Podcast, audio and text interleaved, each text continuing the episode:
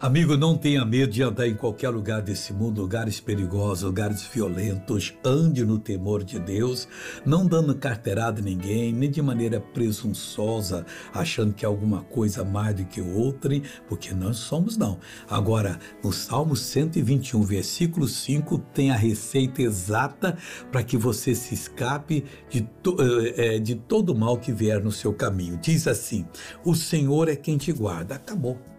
Amigo, se o Senhor é quem me guarda, eu vou ser guardado. Se o Senhor é quem me sara, a Bíblia diz, eu vou ser curado.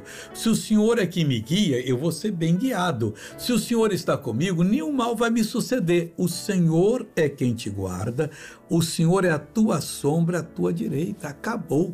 Não tenha medo do inimigo, não, porque o inimigo disse, vai mandar um recado para mim. Não receba recado, receba a palavra que Deus deu, porque essa vai fazer de você uma pessoa vitoriosíssima em nome de Jesus.